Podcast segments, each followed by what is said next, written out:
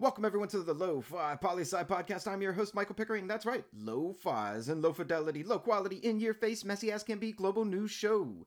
Here we're going to talk about that famous question, what's going on in the world today? We'll be covering five headlines from across the globe and then choose one to go into a more detailed analysis. It's Thursday, everyone. Normally, we would be having a view of South American country right now with Reporters Without Borders. But today we're going straight into our stories because there's simply too much to talk about.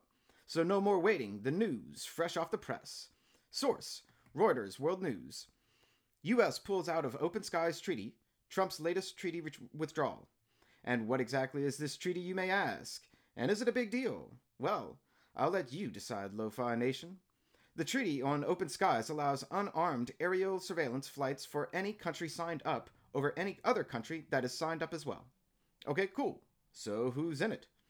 Well, if you take all of NATO and all of the former Soviet Union, uh, that's about it. About 34 members, most in the Northern Hemisphere and most of it on Earth. But we love list at Lo-Fi Poli Sci, so you know what's coming next. The members in alphabetical order, because why not? Belarus, Belgium, Bosnia, Herzegovina, Bulgaria, Canada, Croatia, the Czech Republic, Denmark, Estonia, Finland, France, Georgia, Germany, Greece, Hungary, Iceland, Italy, Kazakhstan, Latvia, Lithuania, Luxembourg, and the Netherlands, Norway, Poland, Portugal, Romania, Russia, Slovakia, Slovenia, Spain, Sweden, Turkey, Ukraine, the United Kingdom, and soon, formally, the US. The implications. This agreement was and is groundbreaking global collaboration for intelligence gathering, a sign of what humanity can achieve together. Is it perfect? Of course not. Nothing is. We'll be watching this closely to see how this story developed further. Next source, also coming from Reuters. Beijing moves to impose new national security law on Hong Kong after anti China unrest. This story is short and vague. Outside of the headlines, we know nothing. Tomorrow, the full announcement should come as to what this new national security law may mean for Hong Kong. No implications yet. Simply a heads up, Lo-Fi Nation. Something's going down. Moving forward, the following story comes from the BBC Africa section. Tanzanian comic detained for bullying the president.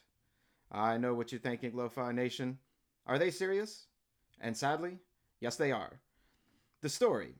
The comic was seen in a video that went off in the fastness of the net as he was laughing at a picture of the country's president for wearing a suit that was too large. This apparently may break the 2015 Cybercrimes Act, which states that bullying the government, i.e., the president, is illegal. The implications. Let's break this down a bit and pull some stats on Tanzania and see what's really going on in the country. Tanzania, Central Southeast African country, independence year of 1961. 2018 World Bank GDP per capita recorded at just over $1,000 a year. Transparency International ranks them 96 out of 180 countries and territories as far as corruption.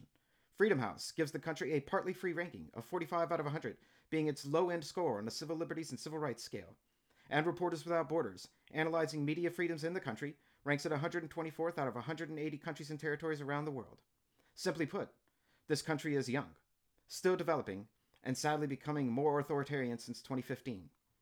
A comedian being arrested for laughing at a picture of a politician? Seriously? We'll be keeping an eye out for this story's update for sure, Lo-Fi Nation. And now for our headline in the spotlight segment. Two stories connected, the BBC Latin America and Middle East section. First story Venezuela files legal claim with Bank of England over gold. The second story Venezuela's military to escort Iranian tanker bringing petro. The Bank of England, one of the world's largest hoarders of gold, currently has about $1 billion of Venezuelan gold inside of it. And wouldn't you know, President Maduro wants it back. An appeal to the UN has been filed to have the funds transferred to the UN Development Program for a direct distribution to the country to make sure it goes towards humanitarian needs, and an effort to get the funds transferred past U.S. sanctions, which are thought to have held this process up before. The second story Iran has U.S. sanctions on its sales of oil, and so much more. Venezuela has U.S. sanctions on it, including a $15 million price from President Maduro. Venezuela's navy will apparently guide five Iranian oil tankers through the Caribbean to Venezuela to make sure they get there, and that no pirates on the high seas will steal their loot. My words, not theirs. The implications of this story. Well, we don't like to speculate here at Lo-Fi Poli Sci, and the US Navy apparently doesn't like to comment that much on this story. But you know, everyone's watching to see what's going to happen here. What do you think, Lo-Fi Nation? Will the U.S. stop the shipment of Iranian sanctioned oil to the recipient, also U.S. sanctioned? Write in and let me know your thoughts. And a last piece of news from the science section of the BBC. Mega sciencey story here, Lo-Fi. Megaraptor, fossils of 10 meter long dinosaur found in Argentina. That's right. We all know the movies Jurassic Park were full of shit. Raptors were very, very small creatures in real life.